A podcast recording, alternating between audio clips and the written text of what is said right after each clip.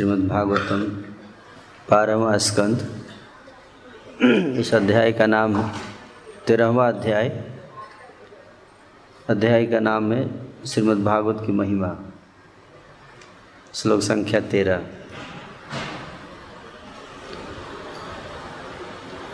पृष्ठपद्यां पौर्णमास्याम्। पृष्ठपद्यां पौर्णमास्याम्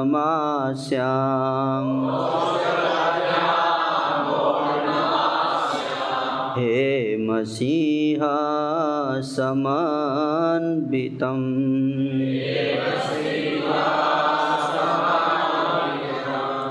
हेमसिंह समन्वितम्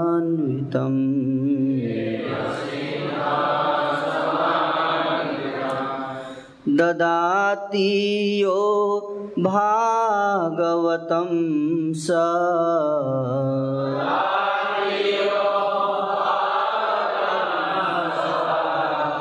याति परमां गतिम्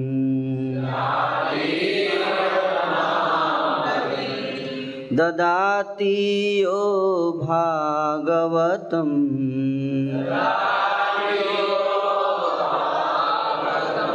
स याति परमां गतिम्। पृष्ठपद्यां पौर्णमास्याम्। हेमसिंह समन्वितम् ददाति यो भागवतम्।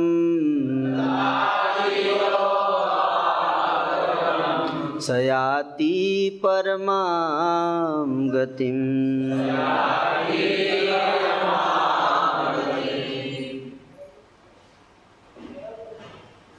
पढ़िए।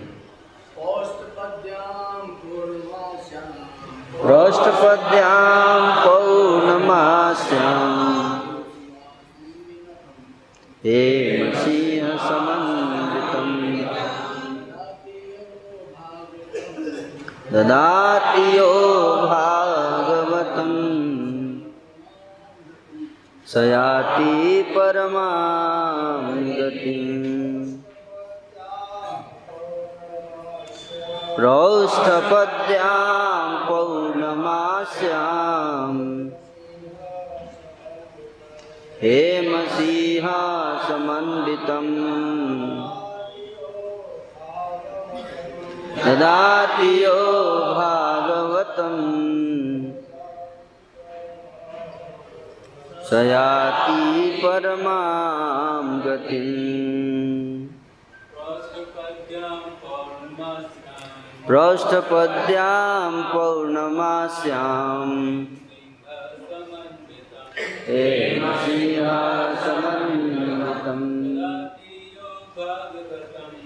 ददाति यो भागवतम्। स याति परमां गतिम्। पृष्ठपद्यां पौर्णमास्याम्। हेमसिंह समन्वितम् ददाति यो भागवतम्। स याति परमां गतिम्। पृष्ठपद्यां पौर्णमास्याम्। हेमसिंह समन्वितम् ददाति यो भागवतम्। स याति परमां गतिम्। पृष्ठपद्यां पौर्णमास्याम्। हेमसिंह समन्वितम् ददाति यो भागवतम्। स याति परमां गतिम्। रौष्ठपद्यां पौर्णमास्याम्। हेमसिंहासमन्वितम् ददाति यो भागवतम्। स याति परमां गतिम्। पृष्ठपद्यां पौर्णमास्याम्।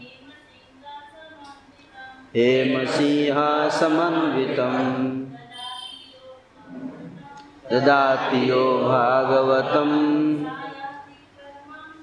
स परमां गतिम् रौष्ठपद्यां पौर्णमास्याम्। हेमसिंहसमन्वितं ददाति यो भागवतं स याति परमां गतिम्। पृष्ठपद्यां पौर्णमास्याम्। हेमसिंहासमन्वितं ददाति यो भागवतं परमां गतिम्। शब्दार्थ अनुवाद और तात्पर्य शिल प्रभुपाद जी के द्वारा। शिल प्रभुपाद की प्रौष्ठ पद्याम भाद्र मास में पौर्णमास्याम पूर्णमासी के दिन हेम सिंह सोने के सिंहासन पर समन्वितम आसीन। ददाती। भेंट के रूप में देता है। यह जो व्यक्ति भागवतम श्रीमद् भागवत को सह वह याति जाता है। परमाम। परम। गतिम। गंतव्य को अनुवाद, यदि कोई व्यक्ति भाद्र मास की पूर्णमासी को सोने के सिंहासन पर रखकर श्रीमद् भागवत का दान उपहार के रूप में देता है तो उसे परम दिव्य गंतव्य प्राप्त होगा। तात्पर्य। श्रीमद् भागवत को सोने के सिंहासन पर रखना चाहिए।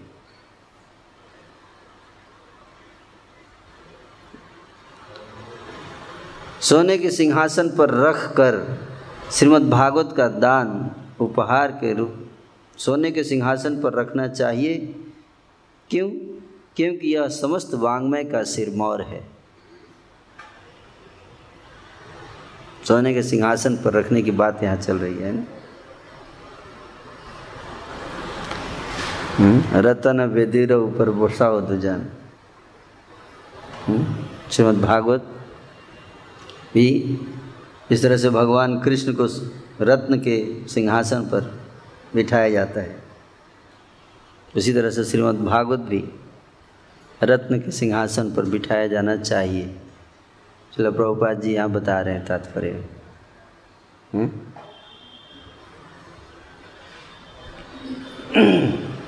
क्यों? क्योंकि एक तो श्रीमद् भागवत प्रभुपाद जी बोल रहे हैं वैदिक वांग्मय का सिरमौर है। सिरमौर सिर मुकुट। है? अगर वैदिक वांग्मय को पूरा शरीर माना जाए तो श्रीमद् भागवत क्या है? सिर मौर सिर मौर मौर मतलब मुकुट। है? सबसे ऊपर रखे जाने वाला श्रीमद् भागवत है ना? भाद्र मास की पूर्णमासी। आज कौन सा दिन है? भाद्र मास की पूर्णमासी। ओके। भाद्र मास की पूर्णमासी के दिन वांग्मय का राजा वांग्मय का राजा रूप सूर्य सिंह राशि पर स्थित होता है। और ऐसा दिखता है, मानो राज सिंहासन पर बैठाया गया हो। ज्योतिष के अनुसार, सूर्य सिंह राशि में सर्वोच्च स्थिति पर होता है। इस तरह मनुष्य बिना किसी बंधन के इस परम दिव्य ग्रंथ श्रीमद् भागवत की पूजा कर सकता है। ओम ज्ञानतिमिरान्धस्य ज्ञानाञ्जनशलाकया चक्षुरुन्मिलितं येन तस्मै श्रीगुरवे नमः। श्रीचैतन्यमनोभीष्टं स्थापितं येन भूतले। स्वयं रूपः कदा मह्यं ददाति स्वपदान्तिकं। वन्देऽहं श्रीगुरो श्रीयुतापदकमलं श्रीगुरुन् वैष्णवांश श्रीरूपं साग्रजातं सहगणरघुनाथान्वितं तं सजीवं। साद्वैतं सावधूतं परिजनसहितं कृष्णचैतन्यदेवं। श्रीराधाकृष्णपादान् सहगणललिता श्रीविशाखान्वितम्। हे कृष्ण करुणा सिन्धु दीनबन्धु जगत्पते, गोपेश गोपिकान्त राधाकान्त नमस्तु ते तप्तकाञ्चन गौराङ्गी, राधे वृन्दावनेश्वरी, वृषभानुसुते देवी। प्रणमामि हरिप्रिये वाञ्छाकल्पतरुभ्यश्च कृपासिन्धुभ्य एव च पतितानां पावनेभ्यो वैष्णवेभ्यो नमो नमः। जय श्रीकृष्णचैतन्य प्रभु नित्यानन्द, श्री अद्वैत गदाधर, श्रीवासादि गौरभक्तवृन्द हरे कृष्णा हरे कृष्णा कृष्णा कृष्णा, हरे हरे हरे राम हरे राम राम राम।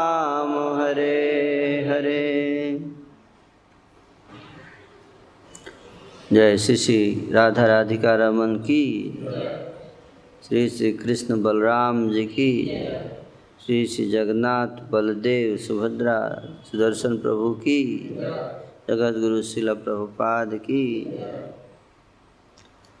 तो आज भाद्र मास की पूर्णमासी का दिन है। श्रीमद् भागवत के इस बारहवें स्कंद के तेरहवें अध्याय के तेरहवें श्लोक में आज के दिन का वर्णन है। आज के दिन जो व्यक्ति श्रीमद् भागवत का दान करता है, उसका क्या फल मिलता है उसके बारे में वर्णन है। सोने के सिंहासन पर रखकर श्रीमद् भागवत का दान उपहार के रूप में देना है। हुँ?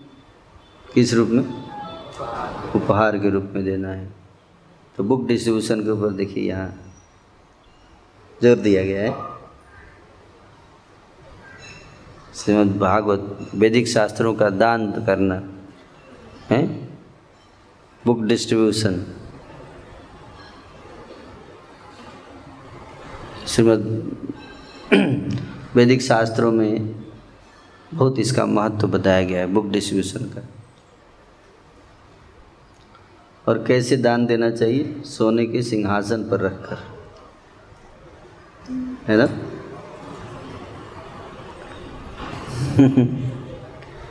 कितने लोग सोने के सिंहासन पर रखकर आप दान देना चाहते हैं, श्रीमद भागवत?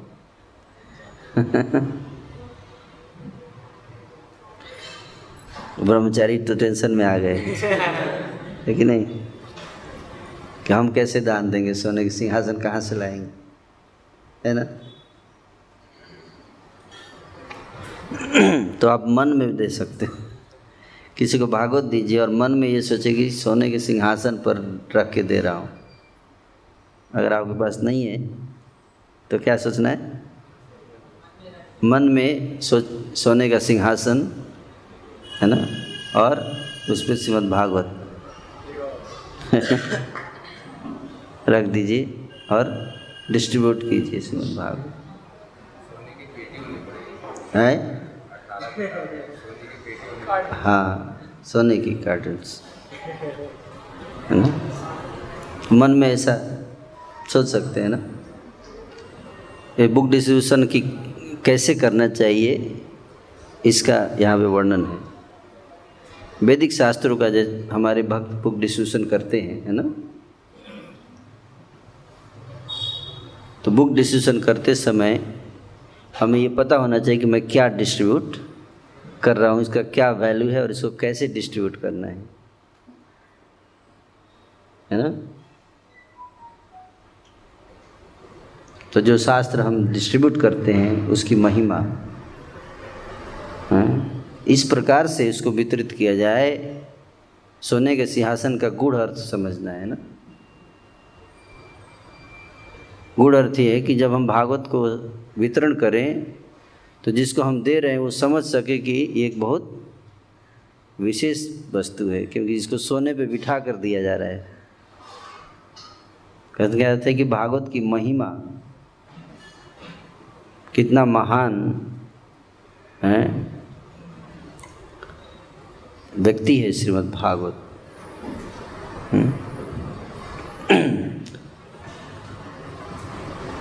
तो श्रीमद् भागवत की महिमा को समझकर अगर दान दिया जाता है और गिफ्ट दे सकते हैं, है ना? दिवाली गिफ्ट। एडवांस में दिवाली गिफ्ट। है? उपहार। जब हम पुस्तक वितरण करते हैं तो उस समय हमें समझना चाहिए कि मन में सोने का सिंहासन बनाकर उस पर रखकर श्रीमद् भागवत के महत्व को समझते हुए है ना? दान करना चाहिए डिस्ट्रीब्यूशन करना चाहिए। अगर ऐसा कोई व्यक्ति करता है तो उसे क्या होगा? उसको क्या लाभ मिलेगा? परमाम गति हम्म? यह शास्त्र विधि उत्सृज वर्तते काम कारता, न सिद्धिम अवापनति, न सुखम न पराम गति यहाँ पे बता रहे हैं कि सयाति परमाम गति कि अगर कोई भागवत का ऐसे दान करता है तो परम गति को प्राप्त करेगा। परम गति। आप सब परम गति चाहते हैं? कितने लोग चाहते हैं परम गति? हम्म, सब लोग चाहते हैं। ओके। कई सारे भक्त सोच रहे हैं कि उठाऊं कि नहीं उठाऊं हाथ। हैं? अभी डिसाइड नहीं किया है प्रभु जी। है ना? इट नॉट डिसाइडेड पक्का? परम गति सब प्राप्त करना चाहते हैं ना? तो क्या करना पड़ेगा परम गति प्राप्त करने के लिए? अगर आपको परम गति प्राप्त करना है तो क्या करना पड़ेगा? भागवत को महत्व को समझते हुए इसको दान करना पड़ेगा। और किस दिन? विशेष आज के दिन। रोज दान करेंगे तो उसका महत्व है, लेकिन आज के दिन विशेष महत्व है। है ना? प्रभुपा जी बता रहे क्यों? आज का दिन क्या विशेष है, कहते हैं कि आज जो है, वो प्रभुपा जी तात्पर्य में लिख रहे हैं कि आज जो है, वो राजा के रूप में सूर्य सूर्य जो है, वो सिंह राशि पर स्थित रहता है। ज्योतिषी गणना है, हमको नहीं पता ज्योतिष। इसलिए मैं ज़्यादा एक्सप्लेन नहीं कर पाऊँगा इस पर ना तो सूर्य जो है, वो सिंह राशि पर स्थित होता है। इसलिए आज का दिन विशेष है। तो आप सब श्रीमद् भागवत की महिमा को वैदिक शास्त्रों में बहुत विस्तार से वर्णन है। समय तो नहीं है इतना कि विस्तार से बताया जा सके। लेकिन एक कहानी सुनाऊँगा आपको, है ना? एक कहानी सुनाऊँगा कथा, है ना? श्रीमद् भागवतम से संबंधित कथा है। भगवान कृष्ण जब अपने धाम चले गए, उसके बाद पाँच पांडव और सारे सब कुंती महारानी, द्रौपदी सब लोग भगवान के धाम चले गए। राजा बनाया परीक्षित को दिल्ली का मतलब हस्तिनापुर का, इंद्रप्रस्थ का राजा महाराज परीक्षित बने। और मथुरा का राजा बनाया गया किसको? वज्रनाभ को। वज्रनाभ जानते हैं आप लोग? हम्म? कृष्ण के पुत्र प्रद्युम्न प्रद्युम्न के पुत्र अनिरुद्ध और अनिरुद्ध के पुत्र वज्रनाभ है ना? प्रपौत्र। प्रपौत्र कहा जाता है है ना? वज्रनाभ भगवान कृष्ण जब अपने धाम चले गए तो सबको लेकर गए। जितने उनके पार्षद थे, वो सब उनके साथ चले गए। और एक व्यक्ति को छोड़ दिया गया। एक व्यक्ति को छोड़ दिया गया। किसको? वज्रनाभ को। ये भी पार्षद हैं भगवान के। लेकिन इनको छोड़ दिया गया। क्यों? इनके माध्यम से कुछ कार्य करवाना था, कुछ प्रचार कार्य। प्रीचिंग के लिए छोड़ दिया गया। है? तो वज्रनाभ को राजा बनाया गया। मथुरा का राजा वज्रनाभ को बनाया गया। दिल्ली का हस्तिनापुर का राजा महाराज परीक्षित बने। एक दिन महाराज परीक्षित अपने मित्र वज्रनाभ से मिलने के लिए मथुरा गए। और जब मथुरा पहुँचे, महाराज वज्रनाभ ने बहुत हार्दिक स्वागत किया युधिष्ठिर परीक्षित महाराज का। और दोनों मित्र की भांति मिले। महाराज परीक्षित ने देखा कि वज्रनाभ के चेहरे पर कुछ चिंता है, कुछ उदास हैं, कुछ मानसिक समस्या से जु, समस्या से गुजर रहे हैं, ऐसा उन्होंने देखा। तो महाराज परीक्षित ने उनसे पूछा कि आप कुछ दुखी नज़र आ रहे हैं, क्या बात है? कोई समस्या तो नहीं? तो महाराज बज्रनाभ ने कहा कि वैसे तो कोई समस्या नहीं है, लेकिन बहुत बड़ी समस्या है। है ना? तो क्या समस्या क्या समस्या है? राजा बज्रनाभ बोले, मुझे ब्रज का राजा बनाया गया, मथुरा का राजा बनाया गया। किंतु कल तक तो मेरे राज्य में प्रजा भरी हुई थी चहल पहल थी, चारों तरफ़ कोलाहल था और अपनी जनता को मैं देखता था खुश। तो बड़ा प्रसन्न होता था। और आज जब उठा मैं सुबह तो मुझे पता चला कि मेरी सारी जनता गायब हो गई है। सुबह सुबह ब्रज मंडल, पूरा मथुरा मंडल सब जन शून्य हो गया है। केवल जंगल ही जंगल चारों तरफ़, वन, प्रदेश, सारी पब्लिक गई कहाँ, समझ में नहीं आ रहा मेरे को। अचानक मान लीजिए अगली सुबह उठे और मंदिर में सारे भक्त गायब हो जाएँ। तो प्रेसिडेंट आए उठ के आए, देखा रहे मंगल आरती कोई सब गायब हैं। टेंशन नहीं होगा। उसी तरह से काफ़ी चिंता में हूँ कि भाई, राजा बनने का क्या फ़ायदा जब प्रजा ही ना हो? राजा तो बना दिया गया, लेकिन प्रजा गायब हो गई। तो ऐसे राजा का क्या फ़ायदा, क्या लाभ? है? मेरी सेवा खत्म हो गई। समझ में नहीं आ रहा ये सब क्या हुआ, क्यों हुआ, कैसे हुआ, लोग गए कहाँ सारे? तो महाराज परीक्षित ने बोला, ये तत्व कुछ इसमें गुड़ रहस्य है। हमें सांडिल्य ऋषि से पूछना चाहिए। काउंसलर थे। सांडिल्य ऋषि। तो सांडिल्य ऋषि को बुलाया, महाराज परीक्षित ने उनको निमंत्रित किया गया। आए सांडिल्य ऋषि, बोले, क्या बात है? किस लिए याद किया आपने? बोले, ये समस्या आ गई है, समझ में नहीं आ रहा, आखिर हो क्या गया? सब गायब कैसे हो गए ब्रजमंडल से? तो सांडिल्य ऋषि ने बताया कि इसमें कोई चिंता की बात नहीं ये तो होता ही है, ऐसे ही होता है। ऐसे ही होता है, हर बार होता है। ये कोई नई बात नहीं है। बोले हर बार होता है मतलब?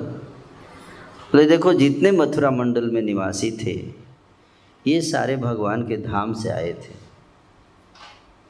और भगवान जब अपनी लीला समाप्त करके चले गए तो ये सब भी चले गए, भगवान के धाम। हाँ? ये अच्छा है ना, अगर टेंपल के सारे भक्त भगवत धाम चले जाएँ सुबह सुबह कोई ना मिले। That is good of course temple president को थोड़ा टेंशन रहेगा कि कल की प्रचार कैसे बढ़ेगा, सेवा कैसे होगा, है कि नहीं? तो सांडिल्य ऋषि ने कहा कि देखो, भगवान जब भी आते हैं, उनकी लीला में तीन प्रकार के लोग उनकी लीला का दर्शन करने उसमें भाग लेते हैं। तीन प्रकार के लोग। एक तो भगवान के धाम से आते हैं जो? भगवान के धाम से भगवान के नित्य पार्षद आते हैं, प्रकट होते हैं, लीला करते हैं और फिर भगवान के साथ वापस चले जाते दूसरे स्वर्ग के देवता, स्वर्ग के देवता लोग आते हैं हुँ? हम्म? वो भी लीला में अपना अपना ड्रामा में कोई रोल चुनते हैं। है कि नहीं? और भगवान के साथ लीला करते हैं। और जब लीला समाप्त हो जाती है तो वो भी भगवान जाते हैं उधर अपना, अपने धाम, वो अपने धाम। उनका धाम तो स्वर्ग है ना, उधर जाते हैं। हैं? तो वो भी भगवान की लीला देखने का उनको अवसर मिलता है, उसमें देखने का ही नहीं, उसमें ड्रा, ड्रामा में पार्टिसिपेट करने का, है ना? अवसर मिलता है, देवता लोगों को। और कई बार तो एक ही शरीर में दो लोग होते हैं, एक नित्य पार्षद और एक स्वर्ग पार्षद, है ना? दो लोग एक ही शरीर में वन बॉडी टू सोल जैसे एक मोबाइल में दो सिम होता है होता है ना? कई मोबाइल में तो तीन चार सिम भी सिम भी रख सकते हैं, आप पाँच सिम रख सकते हैं। इस और मोबाइल वही है। और जब आप बात करना चाहेंगे तो क्या होगा? ऑप्शन आता है। SIM one, SIM two, SIM three, SIM four किससे बात करना है। जिस पे क्लिक करेंगे उससे शुरू हो जाएगा। उसी तरह से एक शरीर के अंदर कई पार्षद निवास करते हैं, है ना? आपने सुना है ना लीला में? गौर गणोदश दीपिका में भी आप सुनते हैं कि एक में दो लोग थे, है कि नहीं? तो ऐसे होता है कि एक ही शरीर में जैसे जसोदा थी, जसोदा। जसोदा तो नित्य लीला में भगवान कृष्ण की माँ है, जसोदा माई।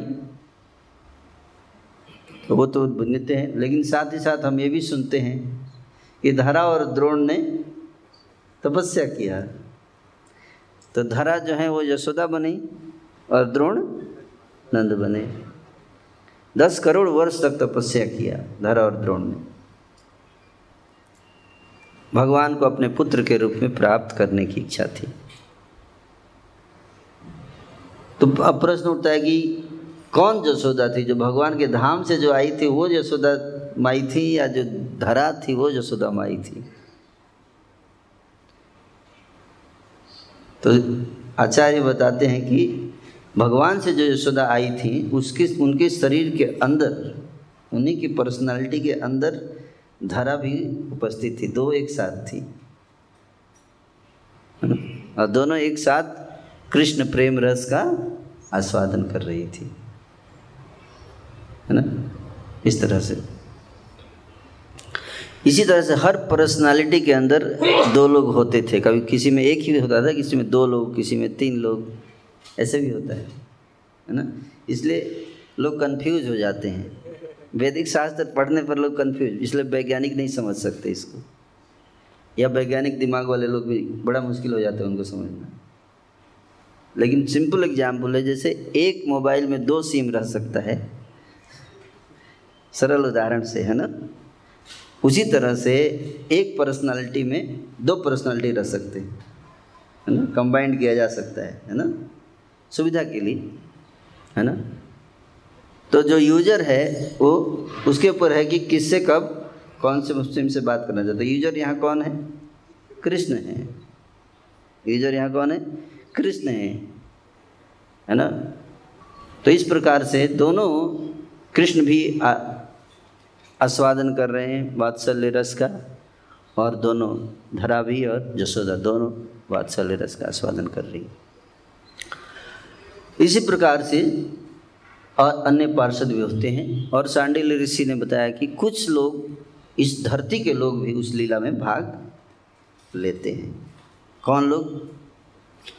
से आप सब भक्त।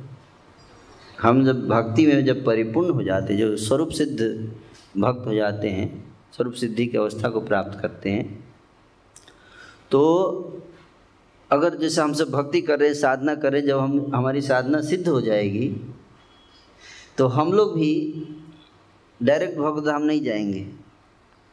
कुछ लोग जाते भी हैं, पर जनरल रूल यही है कि साधन से जो सिद्ध भक्त होता है, वो भगवान कहीं किसी ब्रह्मांड में अभी अपनी लीला शुरू करने वाले होते हैं तो उस ब्रह्मांड में आपको पहले जन्म दिया जाता है। भगवान की लीला में। ब्रज में आपका जन्म होगा, किसी गोपी के यहाँ या कहीं भी भी घर में, गोप के घर में। और वहाँ पे आप भगवान की लीला में सीनियर गोपी के साथ या सीनियर गोप के साथ आपको रखा जाएगा। वहाँ ट्रेनिंग होगी आपकी। जैसे ब्रह्मचारी कोई है तो पहले ट्रेनिंग होता है उसका। है कि नहीं? डायरेक्ट सेवा में नहीं लगाते हैं है ना? पहले ट्रेनिंग है? तो फिर स्मूथ ट्रांजिशन होना चाहिए, है कि नहीं? स्मूथ ट्रांजिशन तो पहले उस लीला में उसको रखा जाता है, देखता है सीनियर कैसे लोग कर रहे हैं अच्छा ऐसे कर रहे हैं, सब पता है, फिर भी स्मूथ ट्रांजिशन के लिए उसको साथ में रहना पड़ेगा। और फिर जो है उसके बाद जब भगवान लीला समाप्त करते तो वो भी भगवान के धाम चला जाता है। है ना? और एक प्रकार के और लोग हैं जो भगवान की लीला के दर्शन करते हैं, दिल्ली वाले। जैसे दिल्ली से वृंदावन जाते फिर वापस दिल्ली आ जाते हैं। कई बार, कई कई लोग दिल्ली से वृंदावन जाते हैं, वृंदावन नहीं रह जाते हैं, वापस नहीं आते। ना? जैसे घनश्याम बाबा थे, है ना?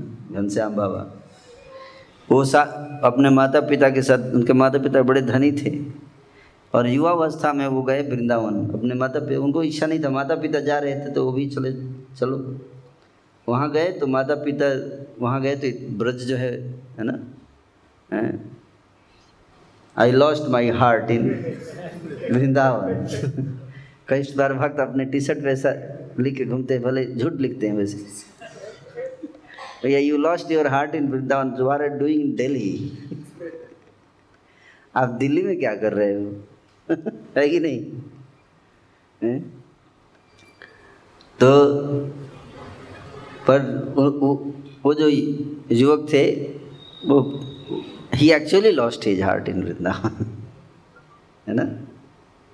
तो उसके माता पिता जब वापस आने लगे तो बोले चलो तो बोले अब तो आप लोग जाइए मैं अब नहीं आऊँगा अब यहीं रहूँगा है ना? तो उन्होंने राधा स्वामी महाराज परम पूज्य राधा स्वामी महाराज बता रहे थे, एक प्रवचन में मैंने सुना था, घनश्याम बाबा की कथा, है ना? तो वहीं रुक गए और दिन रात राधा रानी का नाम जपते थे। और ब्रज की धरती पर राधा, धूल में राधा नाम लिखते थे, वही उनका विग्रह होता था। और उसी पे ध्यान लगाकर राधा रानी का नाम जपते थे। है ना? तो एक दिन और शाम में उसको मिटा देते थे। कि इसका पैर न पड़े। एक दिन मिटा, उनके अंदर इच्छा थी कि मेरे भी एक विग्रह हो। भगवान मिल जाए तो पूजा करें। तो एक दिन मिटा रहे थे तो उनको नीचे कुछ खुरदरा दिखाई दिया तो खुद, हटाने लगे, खोदने लगे तो वहाँ पे भगवान के विग्रह मिले उनको। राधा गोपी जन बल्लभ, अभी भी वृंदावन में है है ना? उनकी सेवा की है, कई वर्षों तक सेवा की है। तो मैं बता रहा था कि ऐसे भी होते हैं कुछ लोग कि ब्रज जाकर वापस नहीं आते। और कुछ लोग जाते हैं और वापस आ जाते हैं दिल्ली। है ना? तो ऐसे भी भक्त होते हैं। तो भगवान की लीला में गए और फिर वापस दर्शन किया थोड़े, और फिर जब तक लीला थी तब तक दर्शन करने का अवसर फिर भगवान चले गए, वो यही रह गए। है ना? लाइक like दैट तो सांडिल्य ऋषि बताए कि इतने वैरायटी के लोग भगवान की लीला का दर्शन करते हैं। तो ये जो प्रजा थी ब्रज की, जिस जो कल तक थी, ये सब प्रजा भगवान के धाम से आए थे। कुछ देवता थे। तो ये सब चले गए अपने अपने स्थान को। इसलिए ये ब्रज बिराना हो गया है। अब ये प्रजा वापस नहीं आएगी। तो बज्रनाभ ने कहा कि फिर मेरा सेवा क्या रहेगा? मेरे को क्यों छोड़ा गया? मैं भी चला जाता।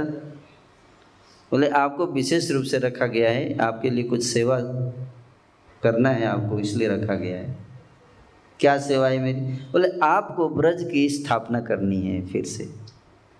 यहाँ जहाँ भगवान ने जो जो लीला किया, उस स्थान पर आपको मंदिर बनवाने हैं। केसी घाट बंसी बट, द्वादश कानन जहाँ सब लीला कोइलो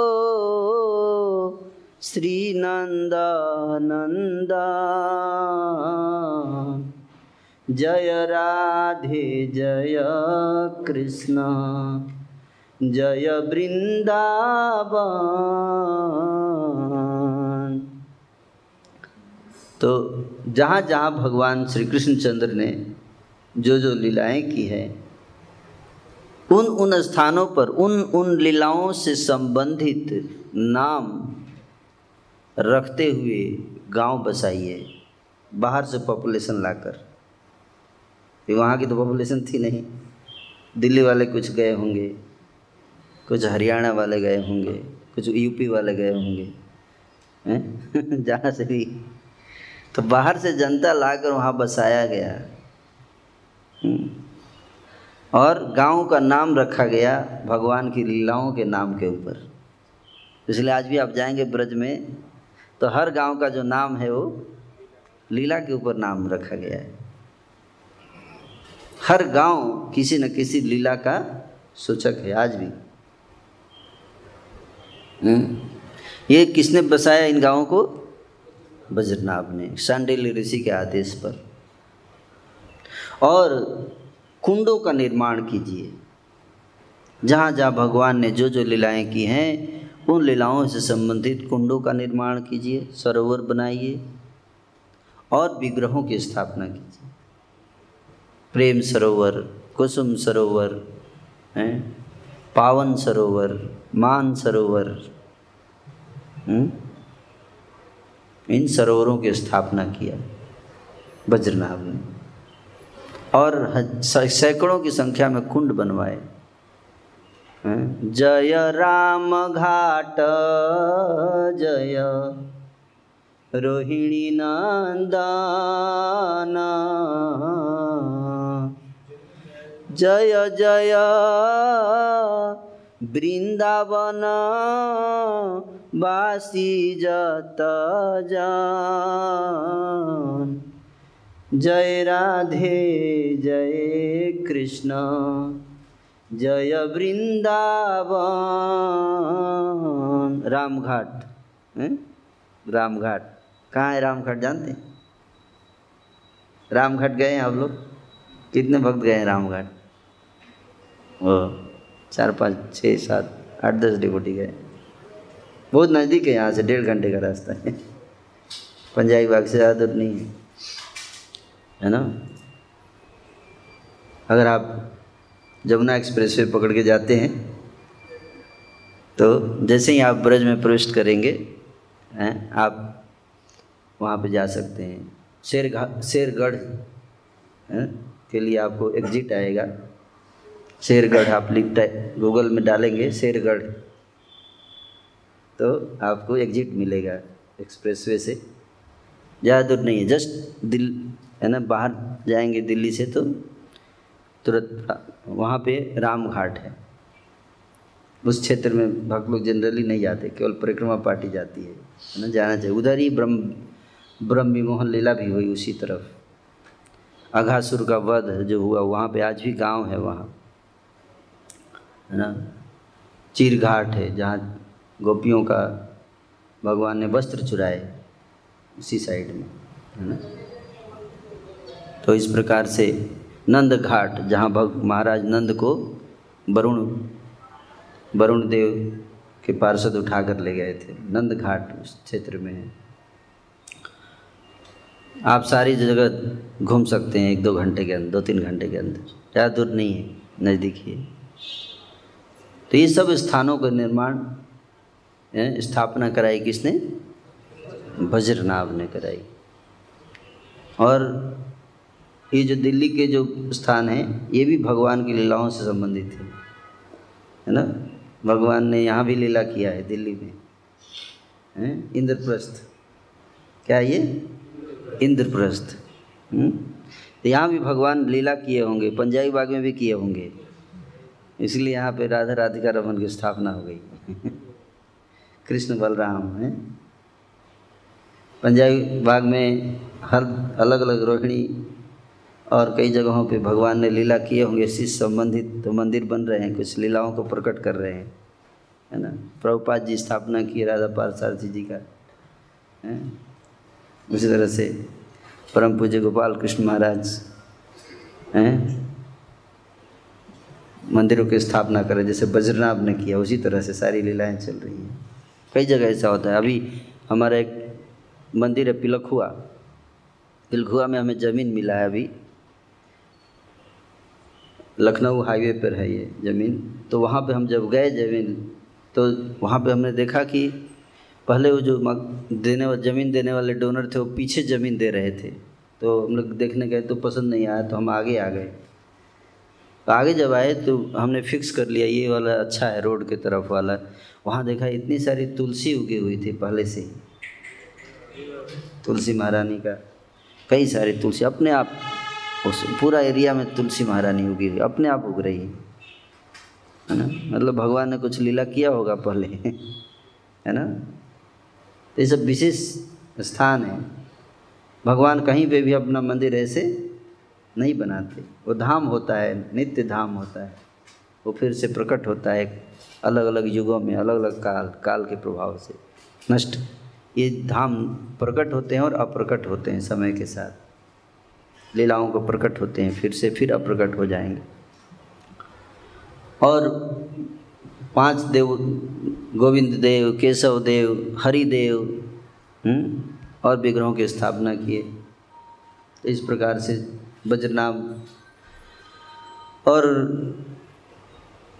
द्वारका से अर्जुन जो है वो भगवान कृष्ण के जो पटरानियाँ थीं उनको लेकर आए, वो भी इंद्रप्रस्थ में निवास करती थी, हस्तिनापुर। तो इस प्रकार से ब्रज जो है वो फिर से उसको प्रकट किया गया। तो एक दिन की घटना है। ब्रज भगवान कृष्ण की जो सोलह हज़ार एक सौ आठ रानियाँ जमुना जी में स्नान करने गई। जमुना के किनारे जब पहुँची तो उन्होंने देखा कालिंदी, जो कि भगवान की पटरानी है, कालिंदी देवी जमुना जी, वो बड़ी प्रसन्न है। प्रसन्नता से विचरण कर रही हैं। तो सबने देखा, अरे, हम इतने दुखी हैं। तुम प्रसन्न कैसे हो? तो उन्होंने बताया, हम तो प्रसन्न इसलिए हैं क्योंकि विरह में भी प्रसन्न रहा जा सकता है। कृष्ण से हमारी एकजुटता ही है विरह में भी। बोले, कैसे? बोले कि श्रीमद् भागवत सुनकर। कैसे? श्रीमद् भागवत सुनकर। देखो, भगवान कृष्ण मथुरा गए थे तो राधा रानी और सारी गोपियाँ विरह में थीं। उद्धव जी आए। उद्धव जी वापस आए और उन्होंने क्या किया? उनकी विरह व्यथा जो है उसको दूर किया उद्धव जी ने। श्रीमद् भागवत सुना के। भगवान की लीलाओं का वर्णन करके। उसी प्रकार से आप सबकी मनोवांछा भी पूर्ण करेंगे कौन? उद्धव जी, श्रीमद् भागवत सुनाकर। तो आप लोग उद्धव जी को ढूंढिए और उनसे श्रीमद् भागवत सुनिए। तो साल सोलह हज़ार एक सौ आठ रानी सब और बजरनाभ महाराज, परीक्षित सब लोग बोले, उद्धव जी कहाँ मिलेंगे अब? उद्धव जी तो है ही नहीं। तो उन्होंने कहा कि, आप प्रेम, आप कुसुम सरोवर पे जाओ। आज भी उद्धव जी वहाँ विराजमान है गुलम लता के रूप में। उद्धव जी दो रूप में, एक रूप में विराजमान है बद्रिकाश्रम में और एक रूप में कुसुम सरोवर पर। जो उद्धव कुंड है ना वहाँ। वहाँ आप लोग जाइए और हरिनाम संकीर्तन कीजिए ज़ोर ज़ोर से। और हरिनाम संकीर्तन आप जब, आपका जब बहुत पीक पे पहुँच जाएगा तो उद्धव जी प्रकट होकर आएँगे। तो जाकर सोलह हज़ार एक सौ आठ महिषियों ने और बजनाभ और महाराज परीक्षित ने संकीर्तन किया तो वहाँ पर संकीर्तन जब पीक पे पहुँच गया, पीक पे संकीर्तन पहुँचता है ना? है? जैसे इंद्र प्रभु कीर्तन करते हैं तो पीक पे पहुँच जाता है ना? पीक पे जाता है तो क्या होता है? सब अपने अंगूठे पर खड़े हो जाते हैं, पैर के अंगूठे पर। हिरण्य कस्बू भी खड़ा होता था, लेकिन भक्त भी खड़ा हो सकते पैर के अंगूठे पर। कब? जब कीर्तन कई बार तो अंगूठा से जब हवा में उड़ जाते हैं, है ना? कई बार भक्त योगी बोलते हैं कि हम लोग लेविटेशन टेक्निक हम जानते हैं तो हमारे भक्त तो रोज़ लेविटेशन करते हैं, कीर्तन में हवा में उड़ जाते हैं, है ना? जब उत्साह आता है कीर्तन का ये इतना जंप करते हैं, ऊपर एकदम लेविटेशन है कि नहीं? शरीर हल्का हो जाता है कि नहीं? इतना ऊँचा ऊँचा जंप करते हैं भक्त लोग, विश्वास नहीं होता, गिरते भी चोट भी नहीं लगता, है कि नहीं?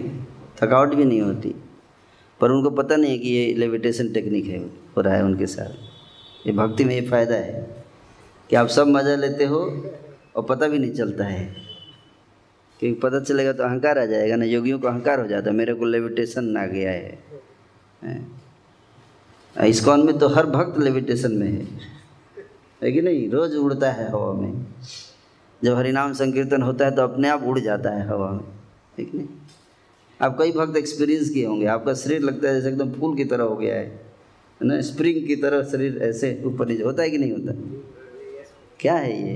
दिस इज़ लेविटेशन है कि नहीं? चैतन्य महाप्रभु तो एकदम इतना ऊपर उड़ जाते थे, है ना? हम्म। तो एनीवे तो हरिनाम संकीर्तन हुआ, पीक पे गया तो उद्धव जी प्रकट हुए। और फिर सबने उनसे उन्होंने विनय किया, है ना? तो उद्धव जी ने बोला कि मैं तुम सबको भागवत सुनाऊँगा, लेकिन राजा परीक्षित को यहाँ से जाना पड़ेगा।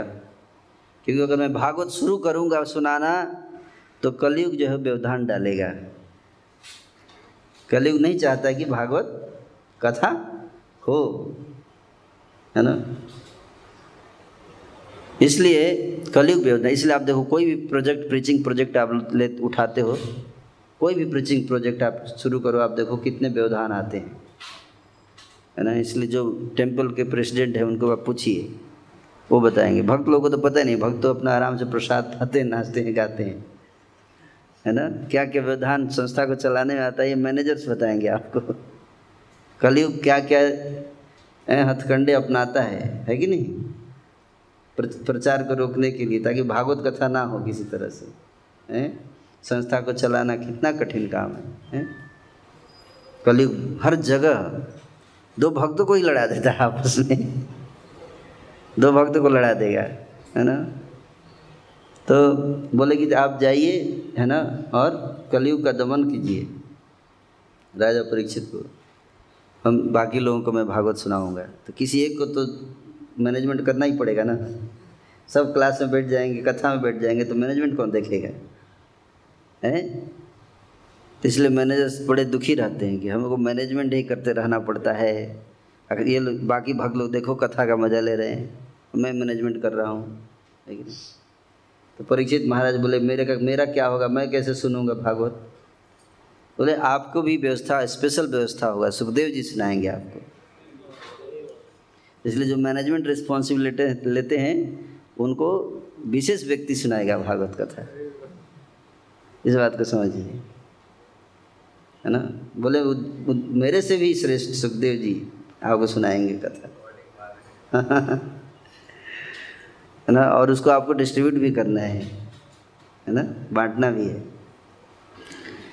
तो इस प्रकार से भागवत कथा हुआ और वहीं पर भगवान की जितनी रानियाँ थीं सब, उन, वो सारी की सारी जो है कृष्ण प्रेम में कृष्ण को प्राप्त की। मानो कृष्ण से उनका संजोग हो गया वो कथा के दौरान ही कृष्ण से संजोग हो गया।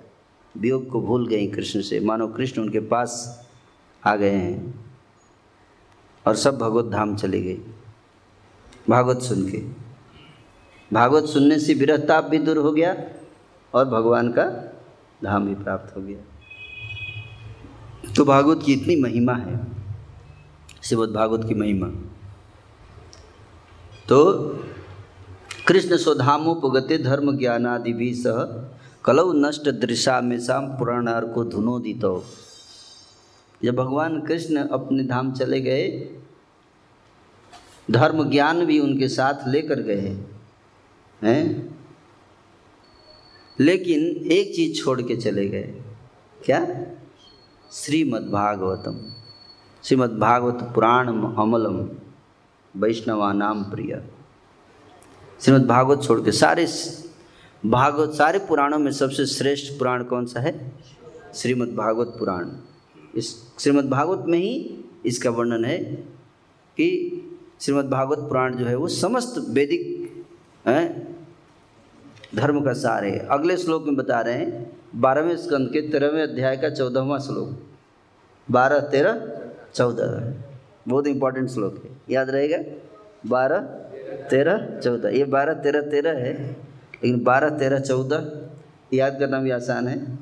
और बहुत इम्पोर्टेंट कहते हैं कि सुखदेव जी कहते हैं अन्य सारे पुराण बोलिए अन्य सारे पुराण तब तक संत भक्तों की सभा में चमकते हैं। जब तक अमृत के महासागर अमृत के महासागर श्रीमद भागवत को सुना नहीं दिया हो। तभी तक चमकेंगे बाकी पुराण। श्रीमद भागवत अगर सुन लिया तो फिर बाकी पुराण फीके पड़ जाएँगे। सुखदेव जी स्वयं बता रहे हैं कि बाकी सारे पुराण फीके पड़ जाएँगे। है ना? जैसे गुलाब जामुन खाने के बाद आप अगर ऑरेंज खाते हैं तो ऑरेंज खट्टा लगने लगता है कि नहीं? ना वैसे खट्टा है नहीं ऑरेंज लेकिन कोई गुलाब जामुन खिला दे, उसके बाद ऑरेंज दे दे, हैं? तो कोई खाएगा नहीं, बोले, बहुत खट्टा है, क्या दे दिया आपने? पहले वाला ऑरेंज दीजिए। ऑरेंज तो वही है, हैं? पहले मीठा लग रहा था, लेकिन अब खट्टा लग रहा है है ना? उसी तरह से अन्य सारे प्राण। श्रीमद् भागवत के बारे में। श्रीमद् भागवत को समस्त वेदांत दर्शन का सार कहा जाता है। सर्व वेदांत सारम ही श्रीमद् भागवतम इष्यते। तद्र स अमृत तृप्त से नान्यत्र सद्रति क्वचित। जिसे इसके अमृत में रस से तुष्टि हुई है, वह कभी अन्य किसी ग्रंथ के प्रति आकृष्ट नहीं होगा। कई बार भक्त लोग पुराण पढ़ने लगते प्रीचिंग के लिए ठीक है। लेकिन उसमें रस नहीं है। श्रीमद भागवत पढ़ना चाहिए। है? जो इसको पढ़ लिया, वो फिर और कुछ पढ़ने का उसको इच्छा पढ़ेगा भी तो मज़ा नहीं आएगा। फिर से घूम फिर के आएगा भागवत पे। शुरू करेगा, बोरिंग लगेगा, क्या? भागवत ही अच्छा था। ऐसे लगेगा। है ना? जिस तरह गंगा समुद्र की ओर बहने वाली समस्त नदियों में सबसे बड़ी है, भगवान अच्युत देव में सर्वोच्च हैं और भगवान शंभु वैष्णव में सबसे बड़े हैं, उसी तरह श्रीमद् भागवत समस्त पुराणों में सर्वोपरि है। श्रीमद् भागवत निर्मल पुराण है। यह वैष्णवों का अत्यंत प्रिय है, क्योंकि यह परमहंसों के शुद्ध तथा सर्वोच्च ज्ञान का वर्णन करने वाला है। यह भागवत समस्त भौतिक कर्म से छूटने के साधन के साथ ही दिव्य ज्ञान, वैराग्य तथा भक्ति की विधियों को प्रकाशित करता है। जो कोई भी श्रीमद्भागवत को गंभीरतापूर्वक समझने का प्रयास करता है जो समुचित ढंग से श्रवण करता है और बहुत भक्तिपूर्वक कीर्तन करता है वह पूर्ण मुक्त हो जाता है। तो गंभीरता पूर्वक में समझने का प्रयास करना पड़ेगा तो ये श्रीमद् भागवत की महिमा है, है जो श्री जो श्री सुखदेव जी ने श्रीमद् भागवत के अंतिम स्कंद के अंतिम अध्याय में वर्ण का नाम ही है श्रीमद् भागवत की महिमा। तो इस श्रीमद् भागवत का वितरण करना चाहिए, है ना? तव कथामृतम तप्त जीवनम कबीर भीड़ितम कलम सापहम श्रवण मंगलम श्रीमदातम भूवि गृणंती भूरिदा जना तो आप समझ गए तो भूरिदा जना बनना चाहते हैं या भूरिदा जना का असिस्टेंट बनना चाहते हैं? हैं? कितने लोग? सब बनना चाहते हैं? तो बुक डिस्ट्रीब्यूशन कीजिए, भागवत डिस्ट्रीब्यूशन हैं? कलयुग में बहुत ज़रूरी है। लोगों की दृष्टि नष्ट हो गई है उनको दृष्टि प्रदान करता है कौन? कलऊ नष्ट दृशा सम। कई लोग बोलते मुझे दिखाई नहीं देता राहु केतु कहाँ है, है? मुझे दिखाई नहीं देता स्वर्ग कहाँ है? तो बता रहे हैं भागवत में है। भागवत से देखो। भागवत में सारा वर्णन है ब्रह्मांड का वर्णन है। क्योंकि कलयुग में लोगों की दृष्टि नष्ट हो जाएगी तो दिखाई देना बंद कर हो जाएगा उनको। इसलिए कलयुग के वैज्ञानिक टेलीस्कोप से भी नहीं दिखाई देता। टेलीस्कोप या microscope, no scope. No scope. है? देखना है तो एक ही तरीका है क्या? श्रीमद भागवत पढ़िए। उससे हमारी दृष्टि नष्ट भी हो गई है, फिर भी हम उसके थ्रू हम देख सकते हैं। हैं? वैदिक शास्त्रों के सार को समझ सकते हैं। इसलिए श्रीमद् भागवत पढ़ना चाहिए। प्रभुपाद जी ने सबसे अधिक ज़ोर दिया श्रीमद् भागवत को लिखने में। भागवत कथा यदि सुने बार बार कोई व्यक्ति बार बार धीर होकर, धीर हृदय से धीर बनना पड़ेगा। सुनेगा बार बार तो उसके सारे कष्ट नष्ट हो जाएँगे, सारे दुख नष्ट हो जाएँगे। प्रभुपाद जी लिखते हैं कि मेरे को भगवान के नाम में और श्रीमद भागवत इन दोनों में पूरा श्रद्धा है, विश्वास है। ये इसको अगर भक्त लोग बार बार सुनेंगे तो सब अवश्य कृष्ण प्रेम प्राप्त होगा। इसलिए प्रभुपा जी ने श्रीमद भागवत को इस विशेष रूप से, है ना, इसको टीका लिखा भागवत के ऊपर। और श्री प्रभुपा जी की इच्छा थी कि हम इस श्रीमद् भागवत को बार बार पढ़ें बार बार बार बार तो इसलिए प्रभुपा जी ने शेड्यूल में ही डाल दिया। आप बाकी पढ़े या ना पढ़े, हैं, मॉर्निंग प्रोग्राम में ही डाल दिया, है। लेकिन हम लोग भी एक्सपर्ट हैं, उससे भी भाग ही जाते हैं मॉर्निंग प्रोग्राम में। नहीं कर पाते। तो ये कृपा है भगवान की। Hare Krishna thank you so much any question किसी कोई प्रश्न? इस प्रभु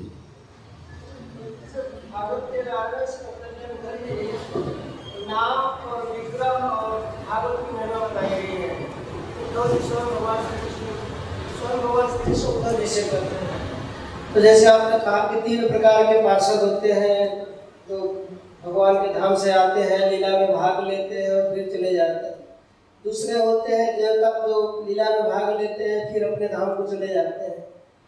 तो ऐसा भागवत की महिमा से यह संगतिक होता है भगवान के साथ जो लीला किया, लीला में भाग लिया, भगवान का संग किया, भगवान का दर्शन किया, फिर देवता लोग अपने ही धाम स्वर्ग तक ही सीमित रह गए तो भगवान के धाम तक गए। स्वर्ग में गए वो। स्वर्ग में चले गए। जो शुद्ध भक्ति को प्राप्त किए, वही सारे देवता शुद्ध भक्ति को प्राप्त नहीं कर पाते हैं। जो शुद्ध भक्ति को प्राप्त कर लेते हैं जिससे वो भगवान के धाम चले जाते हैं।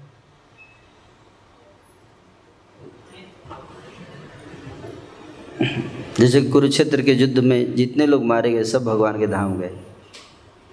है ना? तो उसमें कई सारे देवता थे। है ना? जो धृतराष्ट्र था। दुर्योधन भी देवता है देवता है। किसके पार्षद है दुर्योधन, बताइए। बलराम जी के पार्षद है दुर्योधन। कली, बलराम जी के पार्षद हैं कौन? कली। विशेष रूप से उनको आदेश दिया जाता है, दुर्योधन बनने के लिए। है ना? इस तरह से धृतराज, सारे देवी देवता हैं, अभिमन्यु, ये सब देवता लोग हैं, स्वर्ग से आते हैं। फिर महाभारत में वर्णन किए सब कहाँ चले गए? स्वर्ग चले गए। महाभारत के अंतिम अध्यायों में इसका वर्णन है कि सारे स्वर्ग में गए। जब युधिष्ठिर महाराज स्वर्ग पहुँचे तो सब वहाँ पे थे। युधिष्ठिर महाराज भी स्वयं धर्मराज उनके अंदर थे। तो धर्मराज वापस वहाँ चले गए। धर्मराज के मतलब उनके अंश, धर्मराज के अंश। तो वापस स्वर्ग चले गए। तो इस तरह से वर्णन आता है। और बाद में कुछ लोग स्वर्ग जाके सेवा जो होता है उसको कंप्लीट करने के बाद फिर भगवत धाम जाते हैं। है ना? ऐसा भी होता है। उनकी जो ज़िम्मेदारी दी गई है है ना? जैसे हम लोग पाँच दिन के लिए वृंदावन जाते हैं रिट्रीट के लिए, और फिर वापस आके अपनी सेवा कंप्लीट करते हैं और जब फिर शरीर त्यागते हैं, तब भगवत हम जाते हैं। है कि नहीं? तो उसी तरह से देवताओं के साथ भी है ना? Thank you so much Hare Krishna